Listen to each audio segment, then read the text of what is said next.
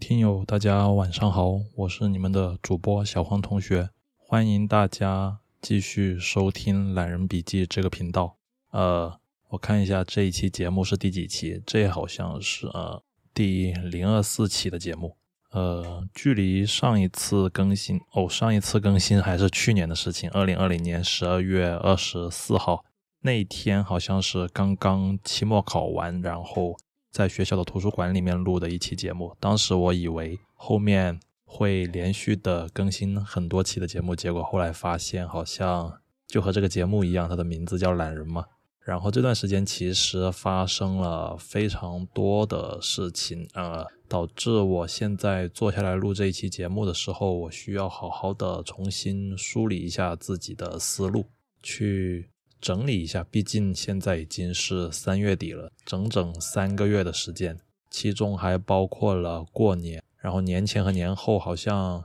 A 股的走势都挺出人意料的，所以整一个事情的来龙去脉必须要好好的梳理一下。其实，在这个期间，呃，我是阅读了好几本书，然后想着应该先分享哪一本，或者说做一个总体的梳理吧。哦，对，我今天这一期节目是用的一支新的麦克风，这支新的麦克风是动圈式的麦克风，所以它好像号称是可以在比较嘈杂的环境里面去进行录制。其实说白了，它就是嗯没有那么灵敏，所以我感觉我说话的时候声音要放的比较大，不然的话，它整个节目出来的声音的音量会呃偏小。或者我后期处理的时候，把我这个声音的这个幅度给调大一点，看看会不会好一点。以前用的那支麦克风是电容麦克风，电容麦克风它就是啊比较灵敏，然后呃经常录着录着就被一些什么呃隔壁的声音或者开门关门、走廊有人，或者说外面有人喊一声，我就要去暂停我这个节目，或者说反正总之就是后期非常的累。但是我现在用这一支呃动圈式的麦克风的话，我感觉我就可以。一口气说下来，基本上后期处理的时候剪辑什么的那些呃意外的声音会比较少一点。反正不管怎么说，呃，这支麦克风的那个图片我在我的微博上面有剖出来，所以大家如果感兴趣的话可以去看一看。总的来说，感觉好像我自己做过一些测试，我感觉好像出来的声音并没有什么太大的区别了。但是反正不说了，我们先说一下，嗯，从去年十二月。底之后发生的一些事情吧。那个时候啊，已经是刚好考完试，考完试之后，然后就放飞自我了。放飞自我，本来是想着元旦节有假期，新年有假期，应该是可以上节目的。结果玩的好像有点嗨，然后就啊把这个事情放到后面去了。不过过年期间，其实我就已经把几本书都读完了。当时我是嗯用的一个好像是电子书的阅读器，在电脑上面看完。呃，它的好处就是。在阅读的时候，你觉得有一些比较呃令你拍案叫绝的一些笔记，你可以直接就去进行标注，然后做笔记、做摘录，事后直接整理导出就 OK 了。但是呢，这样一不小心就会很容易导致做的笔记特别的多，导致我现在看的时候，我把它导出成 PDF 之后，足足有三十九页，差不多四十页了。哦，对了，我还没有说，我今天打算先说哪一本书的读书笔记。今天这本书想说的就是大名鼎鼎的塔勒布的《黑天鹅》这本书，其实已经出了非常久了。我记得如果没有记错的话，好像是零六年还是零八年就已经出了这本书。这其实是一本可以叫做上古时期的书了。但是黑天鹅这个概念好像一直都围绕在我们身边这么多年了，经常都会有人提起黑天鹅、黑天鹅这个事情。所以，我之前在节目里面也其实说到过黑天鹅这个概念，但是这一次我们就来仔细的看一看这本书里面到底是怎么说的吧。啊，对，这本书我呃前前后后就是摘录下来的语句有差不多四十页。如果各位听友嗯有兴趣的话，我可以把它的下载链接或者抛到微博上，或者说抛到。我的 Lazy Best 的那个网站上面都可以或者说大家直接就听我节目里面说一说也行。首先，我们先要明确黑天鹅什么叫黑天鹅。黑天鹅首先就是它具有意外性，通常是在我们的预期之外的，也就是说没有任何能够确定它发生的可能性的证据。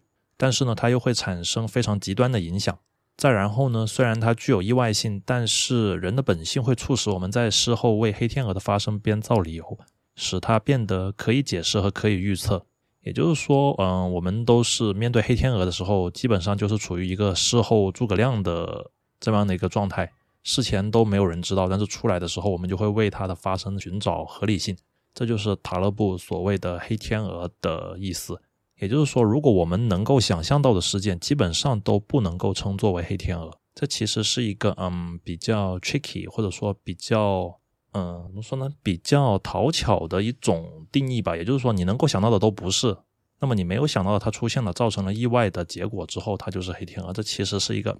感觉不是很叫什么呀，不是很正经的一个一个定义吧。但嗯，不管怎么说了，这就是塔勒布在这本书里面开篇就对他下的一个定义。呃，更为重要的是，我们经常习惯于对黑天鹅视而不见。它的逻辑就是，嗯，你不知道的事情比你所知道的事情更有意义。许多的黑天鹅事件就是因为不可预知的情况下发生和加剧的。而在塔勒布看来的话，就是没有人有兴趣听那些平淡无奇的东西。人类的冒险回报和对他的预期成一个反相关。然后塔勒布在这本书里面也是，呃。一贯的毒舌就是对一些嗯学院派的人吧，就是说，尽管他们有经验和数据，但是他们并没有比普通大众更了解相关的问题，他们只是善于阐述或者善于用复杂的数学模型把我们绕晕，然后嗯，就说没有哪一项的科学发现或者说重要的技术来自于按部就班的计划和设计，他们都是黑天鹅事件的产物。这其实就涉及到人类历史或者说科学进步发展，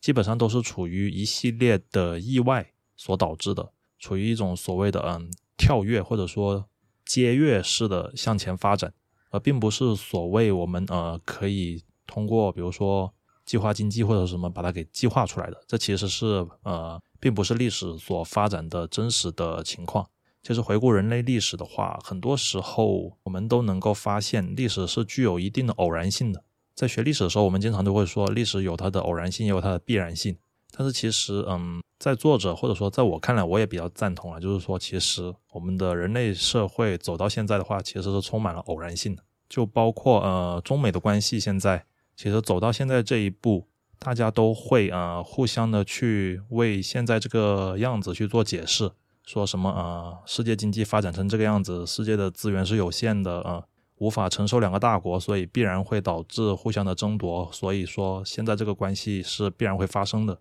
如果我们通过黑天鹅去解释的话，其实这就是我们在为黑天鹅所寻找事后的一个合理性的解释。但是在这个事情发生之前，是没有人会预料到有这么一个情况发生。所以说，这其实都是事后诸葛亮的做法。再说回这个计划，他就说，嗯，对于我们来说，对于一些发现者或者企业家们，或者说创业者来说，我们的策略应该是少依赖自上而下的计划。反而应该尽可能在机会来临的时候反复去尝试和辨认，也就是说，让这个变化自然而然的去发生，而并不是说从一开始就做完完全全的计划。因为其实如果你去创业，你也会发现很多事情都是边走边干边发生的。你从一开始就去做的计划，其实到后面很多时候你会发现，其实计划没有变化快。唯一正确的策略就是应该尽可能的去多去尝试，尽可能多的去把握黑天鹅的机会。这也是所谓的为什么，嗯，人应该在年轻或者说还能够去拼的时候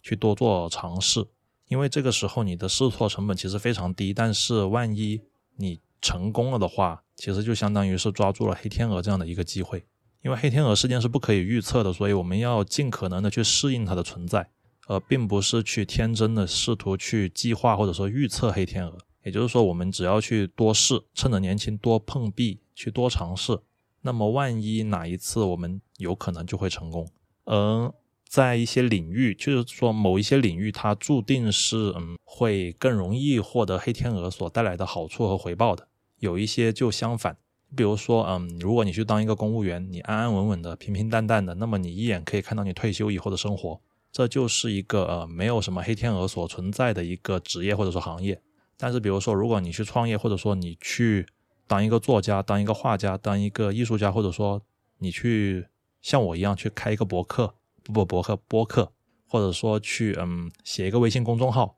这样的呃行业或者说赛道，它就比较容易去诞生黑天鹅。虽然说我现在这个节目可能没有什么人听，我就是自娱自乐在这，但是万一总是有这样的可能性，有那种所谓的公众号的时候，有一篇十万加，或者说微博上面被某一个大 V 所转发。然后就突然爆红，或者说突然就引得很多流量这样的事情，它是存在的。这在塔勒布看来的话，这就是属于黑天鹅事件。所以说，不同的职业就注定了它在黑天鹅的影响下所带来的好处或者说坏处。作者呃试图说明的就是说，我们应该最大限度的把自己置身于正面的黑天鹅事件以下，来享受它所带来的好处。比如说，在科学试验或者说风险投资的领域。未知的事件能够为我们带来大的不成比例的回报，因为通常我们已经没有什么可以损失的，但是可以从一桩稀有的事件里面获得巨大的回报。而对于这一点，好像我们似乎并不大善于去认识到，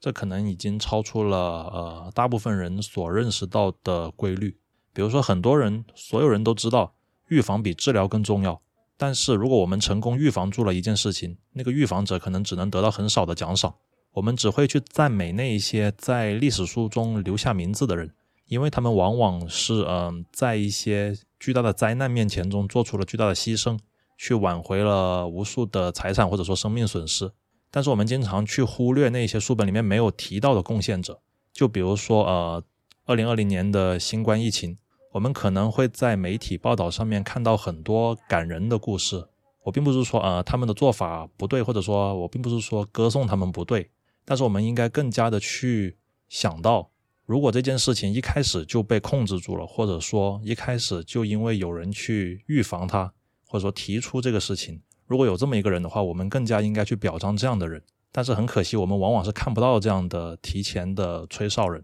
只有在事情变得更加糟糕的时候，我们才会去怀念、去想到这样的人。但是这个时候其实已经是太迟了。这就是我们人类的肤浅之处。而且这还非常的不公平。其实我们的世界是由极端、未知和非常不可能发生的事物所主导的，但是我们大部分时间都花在讨论琐碎的事情上。我们只关注自己已经知道的和每天重复发生的事物。就比如说，我们每天朝九晚五，每天干着差不多样的活，这就是我们每天消耗大部分时间和精力去关注的事情。但其实我们应该去多关注极端事件。把极端事件当做我们关注的起点，而并不是把它当做意外的事件置之不理。在这本书里面，塔勒布也是非常的呃，对那个正态分布进行了非常严厉的批判。他认为，我们如果去考虑事物的正态分布的时候，我们就会只会关注发生概率最大的那一部分，因为很多时候在做科学研究的时候，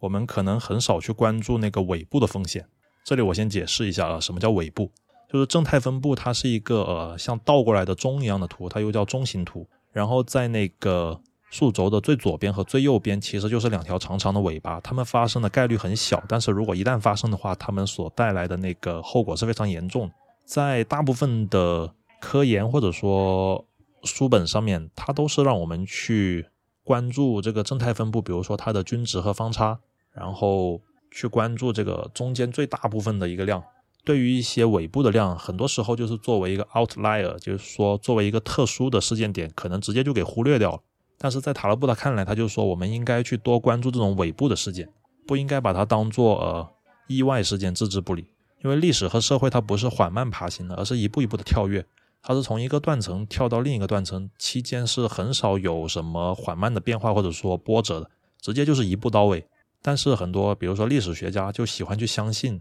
或者说喜欢去预测那一些逐步的演变，就比如说，如果我们去看一本史书的话，他很喜欢就是说，因为什么样，所以怎么样，或者说从一个宏大叙事来说，整一条时间线把整个历史给串起来。其实历史很多时候就是偶然性，它没有那么多道理可言，并不是所谓的像我们看什么电视剧或者说看一些历史剧一样，它有一条明的线，或者说有一条暗的线，有可能有，但是它所占的那个重要性可能没有我们想象的高。塔勒布在这本书里面就说，我们只是一台擅长回头看的机器。就比如说，嗯，他在书里面说到的有一场战争，我已经不记得那个叫什么战争了。他说他记得小时候大人不断的告诫他说，这场战争只会持续几天，最多持续几个礼拜。但是实际上，他却这个战争持续了十七年。大人们在对小孩进行预测的时候，好像都对自己非常有信心。所以说，嗯，就不说以前的历史吧，就说我们现在。当人处在一个历史的拐点的时候，其实人往往是会低估未来的风险，或者说低估黑天鹅的影响力。比如说，我们现在嗯处于一个中美关系比较冰冷的一个阶段，大家可能在二零二零年的新冠疫情的时候，一开始觉得好像没有什么，随着后来意识到事态慢慢的不对，然后呃整个世界变得好像有一点和以前不一样。然后到了二零二一年的时候，因为中国在这个疫情里面做的是比较好的，大家可能觉得自己的身边的生活已经恢复了正常，觉得好像呃这个事情已经过去了。但是万一它没有过去呢？万一只是因为呃中国在这场疫情里面做的是比较好，所以导致我们身边的环境好像回到了过去一样。但是其实现在欧洲的疫情控制，美国的疫情控制其实还是相当糟糕的。再加上中美的关系，大家好像觉得最多吵个几个月，最多吵个一两年，可能就能回到像以前一样。万一回不去了呢？万一这一场冷战持续个十年八年，怎么办呢？所以这些问题是应该由我们去进行仔细的思考的，而不是选择视而不见。如果这一场冷战持续的时间超乎我们所有人的意料，那么我们应该在现在为我们的未来五年、十年做一个怎么样的打算呢？如何能够在这样的黑天鹅发生的时候，在这种黑天鹅里面去获利呢？这是我们需要好好去思考的一个问题。我们的头脑是一个非常了不起的解释机器，它能够从几乎所有的事物中分析出道理，能够对各种各样的现象罗列出各种各样的解释，并且通常不能够接受某件事情不可预测的观点。这其实有点绕，也就是说，我们。对所有的事情都想要有一个合理化的解释，我们会自行的去寻找关联，把两个可能并没有那么大联系的事物，把它强行给关联在一起。但有些东西其实是没有什么解释，它发生了就是发生。比如说，嗯，塔勒布在书中说的，战争这件事情本来是不可解释的，但是聪明的人以为他们能够提供有说服力的解释，只不过是在事后进行解释而已。而且提供的解释的人越聪明，他的解释就越空洞。让人担忧的是，所有的这些解释看上去好像在逻辑上并没有矛盾，这其实是人类总是爱自欺欺人的一个表现。处于历史当下的时候，几乎所有人都熟悉当前事态的每一个细节。不同的报纸新闻之间重复的信息如此之多，以至于多读一份报纸几乎不能够了解更多新的信息。每一个人都那么急切地想知道所有一切的细节。他们阅读每一篇新鲜出炉的文章，收听每一个电台广播，好像下一次的报道就会向他们揭露一个惊天答案。但是其实这一切都是徒劳的，因为我们所知道的事情都是已经发生的事情的事后解释。所以塔勒布在书里面也说了，他其实基本上完全放弃了阅读报纸新闻和看电视，这反而让他节省出大量的时间去进行书本的阅读。其实我觉得，嗯，这样做可能有点偏激吧。但是电视现在我觉得确实是没有什么好看。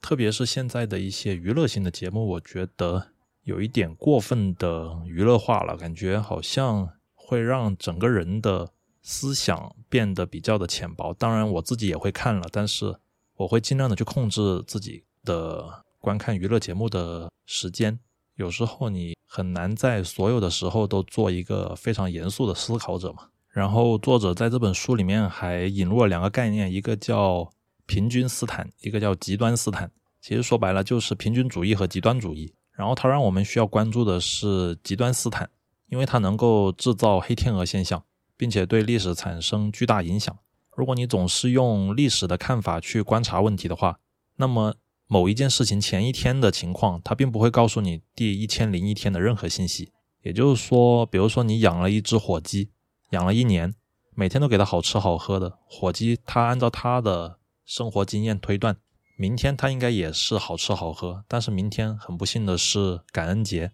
所以你把它的脖子给拧断了，它上了餐桌。这就是一个未来信过去的信息无法完全去推断未来的一个最好的说明。从火鸡的角度看，明天没有喂食给它，而是把它给宰了，这是它的黑天鹅事件。但是从养殖户的角度来看，这并不是，因为这完全不是意料之外的事情。所以这也告诉我们，看事情的时候，可能需要从一个另一个角度去观察。哪怕你像这只火鸡一样，每天都生活的非常的舒坦，但是你可能需要从一个屠户或者说从一个养殖户的角度去考虑一个非常极端的事件。而在这本书里面，塔勒布也说到了卡尔波普尔的一个猜想与反驳的方法。首先提出一个大胆的猜想，然后开始寻找证明这个猜想是错误的事例。这就是卡尔波普的猜想与反驳。这本书我已经呃放到了我的购物车里面，但是我还没有找机会进行购买。我估计这些哲学书看起来会非常的头疼。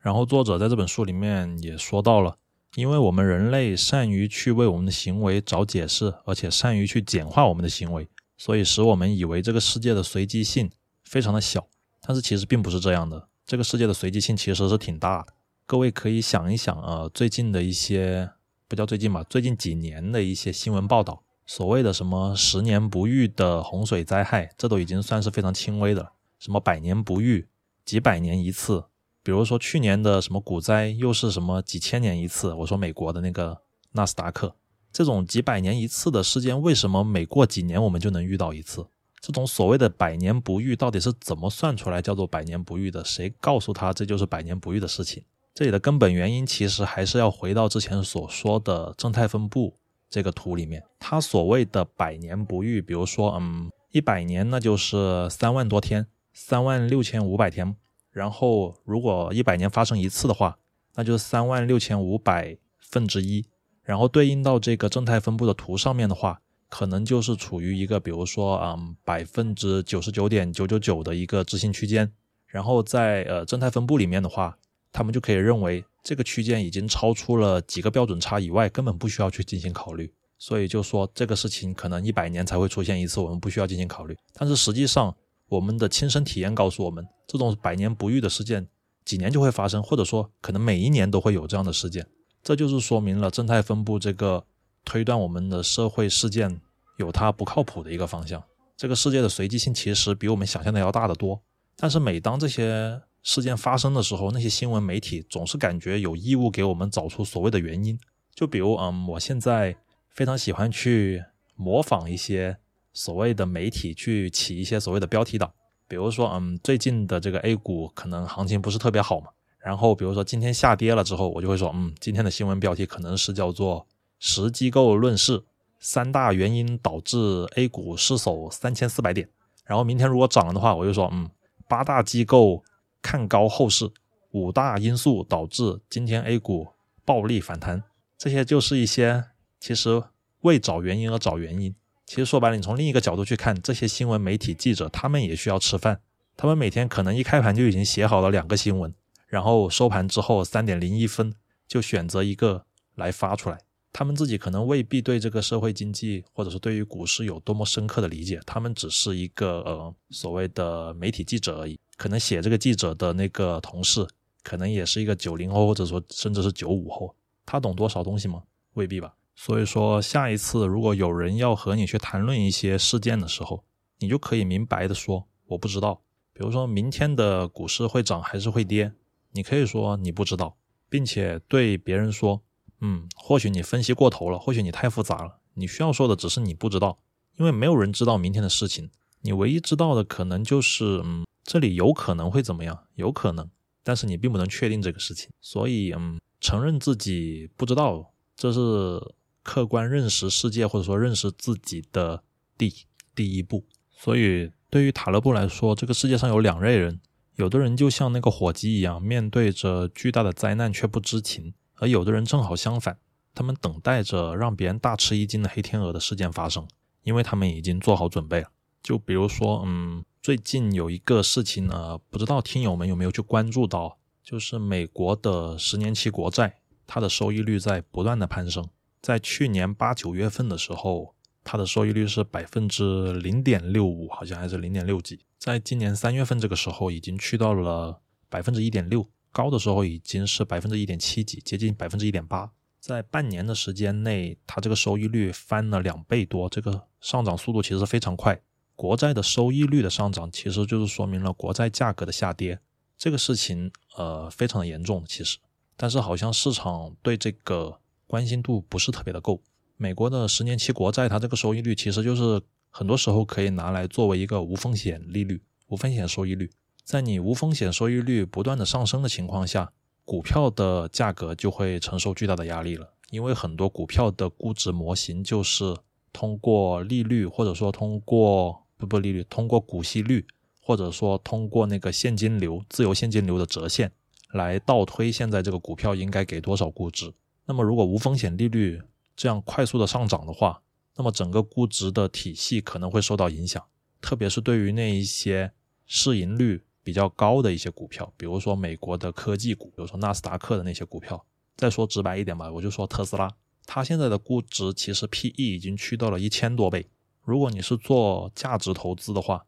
那么我们可以认为特斯拉你投一万块钱进去，你可能要一千年才能够拿回这一万块钱的本金。那显然在这之前，特斯拉它的估值肯定是不是通过价值估值、价值股的估值去对它进行这个评估的。那么在这个里面，大家可能就是通过呃什么市梦率之类的，或者说什么。成长股对它的成长性特别的看好，觉得它明年可能整个营收会得到大幅的改善，或者说某一年它的营收大幅改善，直接把它的那个 P/E 值给拉低。大家都在相信这样的一个事情。但是如果你的无风险收益率越来越高，越来越高，那么整个特斯拉它的这个企业的现值，它的折现可能就会受到很大的影响。所以这也是为什么，嗯，我在微博上面抛了一张图，就是我买入那个特斯拉的看跌期权。特别是对于美股，它现在有一个那个 ARK 的那个基金，它买了非常多的特斯拉，其实就相当于我们 A 股市场去年年底的那波抱团的行情一样。抱团的时候都是大家赚钱，你好我好，但是万一出现了下跌，而且它又是一个基金。你越下跌，你的投资者就会赎回基金，赎回基金你就必须得卖出你的股票，卖出你的股票就会导致股票继续下跌，股票继续下跌的话，你的基金净值又更低，这就是一个恶性循环。所以这可能就是一个会发生黑天鹅这么的事一个事件。不要看美股现在好像天天跌下来又上去又创新高，好像它跌不下来一样，但是这个树是不会长到天上去的，它总是会有这么一个时刻。但是这个时刻到底是什么时候发生，可能没有人知道。就像前面说的，并不知道，但是它一定会发生。所以这就说扯到一个事情，就是说，嗯，我们去如何面对这个黑天鹅？其实作者刚刚也说了，两类人，一类人是面对这个灾难可能不知情，并不察觉；有的人他就是在等待，等待这个事情的发生，做好准备。那么我们现在能够做的就是可能去思考怎么样去等待这个黑天鹅发生，或者说等待它的出现，或者说。不等待，在它出现的时候，我们能够自我保护，这也是一个方法。这也是作者所说的，我们每天应该把时间分配一部分去思考这样的问题，而并不是说每天就去进行重复的劳作。有时候你只有整个人安静下来，或者说整个人闲了下来之后，你才能够去思考一些更有意义的事情。所以我以前忙的时候，我也会经常感觉自己就是。忙到没有时间去思考，或者说忙到没有时间去赚钱，因为你忙碌的时候，很可能说明你是赚不了钱。这就是打工人为什么一直都忙忙碌碌，但是他的收入好像并没有得到特别大的改善的原因之一吧？最少是。作者还在这本书里面说到，嗯，为什么美国人创新能力这么强？就是因为，呃，美国的文化里面是鼓励失败的，而并不像欧洲和亚洲的文化把失败视为一个耻辱和尴尬。美国的专长就是在于去为世界承担一些小的风险，保持它的超长的创新能力。一旦有了想法，就去实施，实施之后再去完善这种想法或者产品。再说回特斯拉吧，其实呃，Elon Musk 他这个人他的创新能力是非常强的，但是我现在说的就是说特斯拉的股价有可能偏高。但是对于 Elon Musk 这个人，其实我觉得他的做法也是。非常的值得称赞，因为他就是很符合这种美国文化的精神，敢想敢干，有了想法就去实施，先把事情给做了再说，后面不完善可以慢慢完善，但是起码第一步，你想到一个 idea，你就马上去把它给落实。而反观我们自己的话，很多时候就是害怕失败，觉得失败是一种耻辱，所以我们采取的一些呃日常的行行为策略，它的波动性就非常小，也就是说我们所做的事情它。不会给我们带来大的失败，但是肯定也不会带来大的成功，就是平平稳稳。这也是很多我们身边的一些老一辈的父母跟我们说的，就是什么呃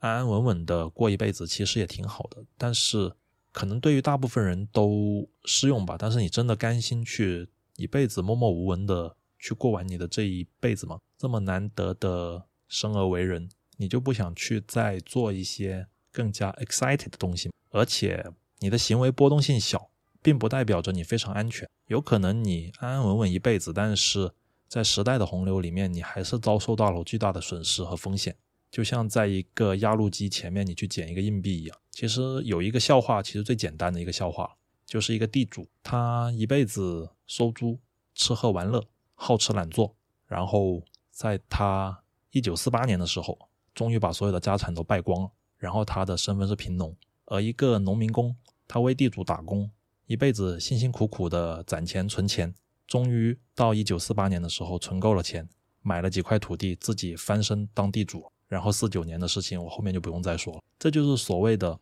我们经常做的一些所谓的低风险事情，它真的是低风险吗？在时代的潮流，在历史的跳跃式发展面前，我们其实是无法预测黑天鹅。再比如说，嗯，中国银行去年的那个原油宝事件，所谓的保守的银行家，其实他们坐在一堆炸药上自欺欺人，因为他们每天的业务看上去缺乏趣味，又缺乏波动性，每天就是干一些重复重复的工作。但是这样代表着安全吗？去年的油价甚至跌到了负数，这个事情也不需要我继续去说，大家可以去网上百度一下。然后作者在这本书里面就说到，如何去面对这样的事件呢？如何去面对黑天鹅的影响呢？其实大部分的风险管理方法都是有缺陷的。在面对黑天鹅的时候，我们的策略应该是极度保守或者极度冒险，而并不是一般保守和一般冒险，也就是所谓的一个杠铃式的配置，在两端去。压住，而并不是在中间压住。比如说，简单的说，就是你你应该把你一定比例的钱，比如说百分之八十五到百分之九十，投入到极为安全的渠道，比如说国债，然后剩下百分之十到百分之十五应该投入到极具投机性的赌博里面，应该去尽可能多的加杠杆，比如说期权、期货，类似这样的组合。这样的话，你就不会受到错误的风险管理的影响。这样的话，你的绝大部分钱财是一个非常安全的状态。但是，万一黑天鹅来临的时候，你那百分之十到十五的投机性的赌博的资产能够保护你，就比如说你把你百分之九十的钱存到银行，然后你剩下百分之十的钱，你就去买期权，买比如说银行违约，或者说你的存款拿不回来，如果有这样的产品的话，你就去买这样的产品。这样的话，大部分的情况下你是可以收到你在银行理财里面的收益的。但是万一银行如果把你的存款，无法提现给你的话，那么你另一部分的那个极度投机和赌博的资产能够为你带来巨大的收益。这就是作者他呃举的一个简单的例子吧。当然，具体的比例可能和产品需要大家去仔细的思考。这里并不是作为一个推荐其实这里面就是涉及到一个叫做非对称的思想。你永远不可能知道未知的事情，因为从定义上就已经说了它是未知的。但是你可以去猜测，如果它发生，它会怎么样影响你，然后再基于这一点做出自己的决策。而且其实，嗯，在风险管理里面，很多时候并不能用所谓的正态分布去进行风险管理，因为那些是属于极端事件。极端事件里面有一个理论叫做极端事件理论 （Extreme Value Theorem，极值定律），就是专门用来研究一些极端事件它的一些影响和发生的概率。其实这也有一点像那个测不准定理了，就是。你可以知道这个事件对你的影响有多大，然后你也可以去计算它的一个可能性。但是你想同时知道它的可能性和它什么时候发生这个事情，你想同时知道可能很就你不可能同时知道这么多信息，你只需要知道就是说这个事情有可能会发生，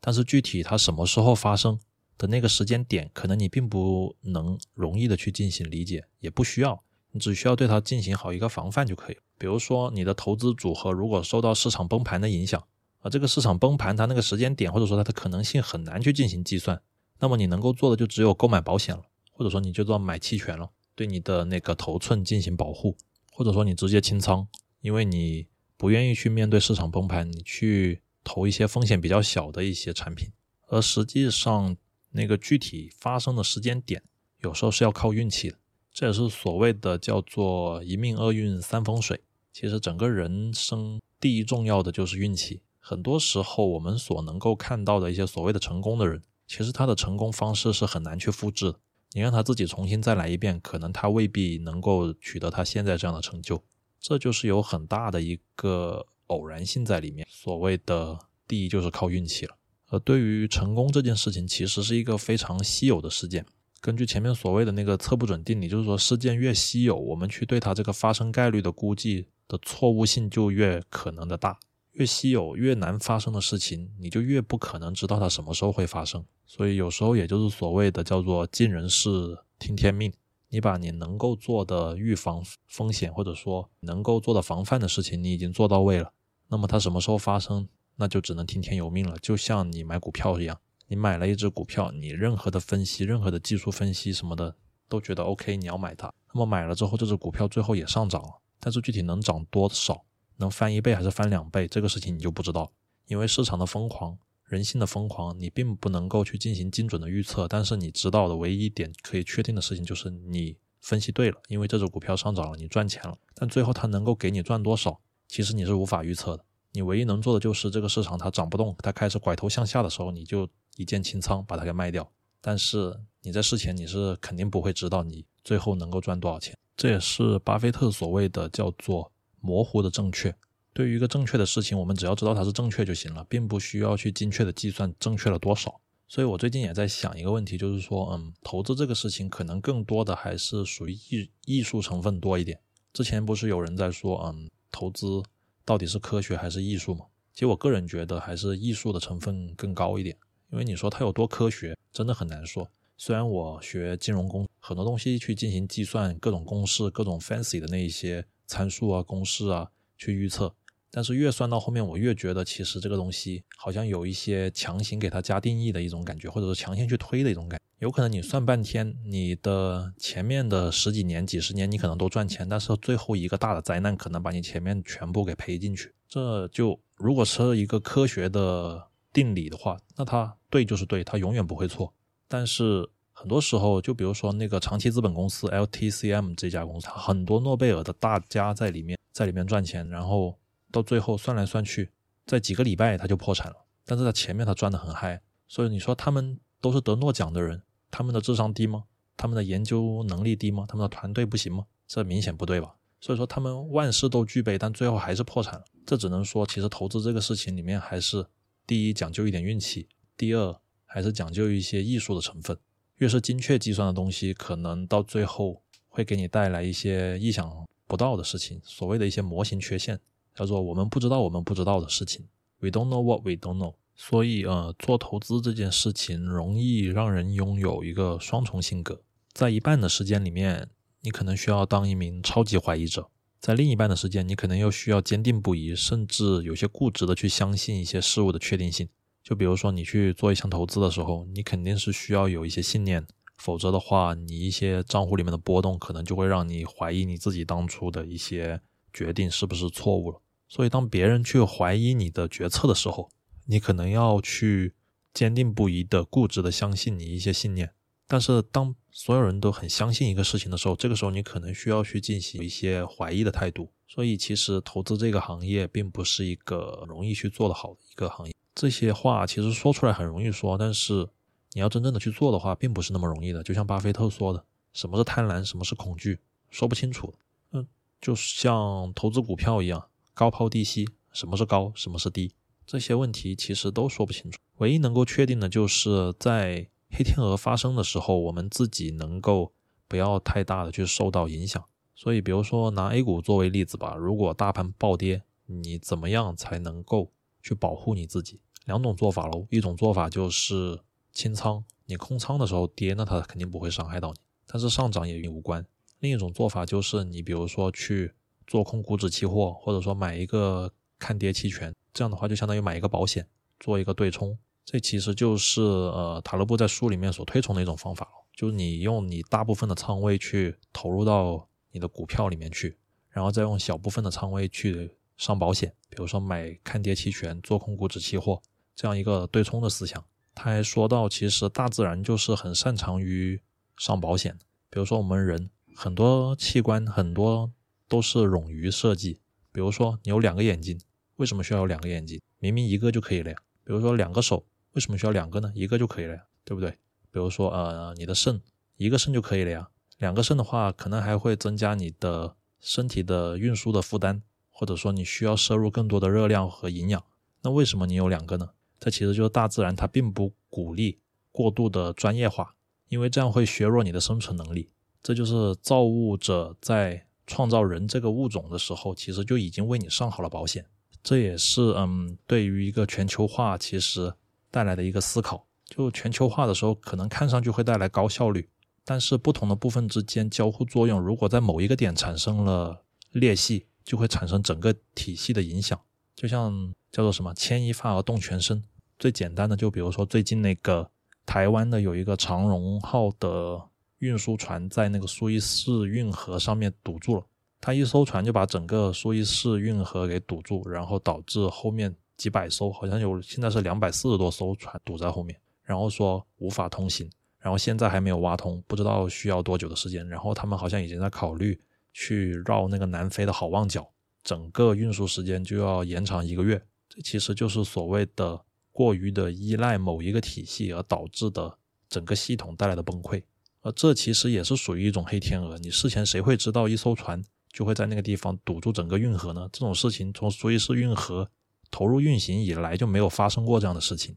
但它偏偏就是发生了，然后导致了好像油价在这个位置有一点要暴涨的意思。明明那个油价在之前就已经开始暴跌，然后因为这个事情又暴涨，这也是我们这个世界现在变得越来越不可预测。它的波动性越来越大的一个实证。按照道理来说，其实这种大的波动性没有那么容易出现，但是最近就是频繁的出现。这其实，嗯，又涉及到另一个概念，叫做 cluster，就是一簇一簇，叫做什么？嗯，用中文解释就是扎堆，就是说一个大的波动性后面紧接着可能也是一个大的波动性，也就是所谓的好事成双，或者说坏事都集中在一起来了。比如好的事情它会一起来，坏的事情它可能也会一起来。所以说，呃，回到黑天鹅这个事情上面，一些呃极端的事件，它有可能它就会一起出现。你以为已经很糟了，但是可能更糟的事情还在后面。所以，嗯，阅读《黑天鹅》这本书的话，我得到的感受就是说，我们要少一点去相信一些所谓的确定性。这个世界没有那么多所谓的可以确定的东西，很多事情在于你自己的选择。就拿工作来说的话。没有人说是一份工作要干多久，或者说干到退休这种事情，我觉得在现在这个时代是越来越少。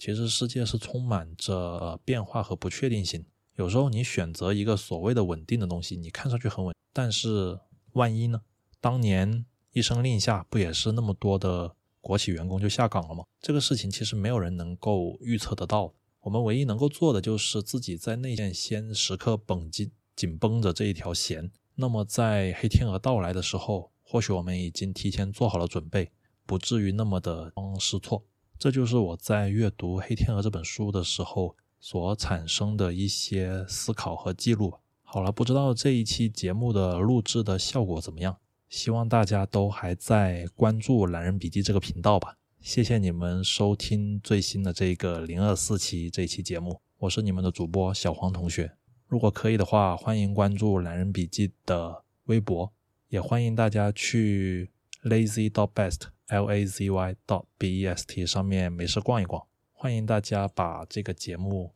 推荐给你的朋友们，希望大家多多关注，谢谢，我们下一期再见。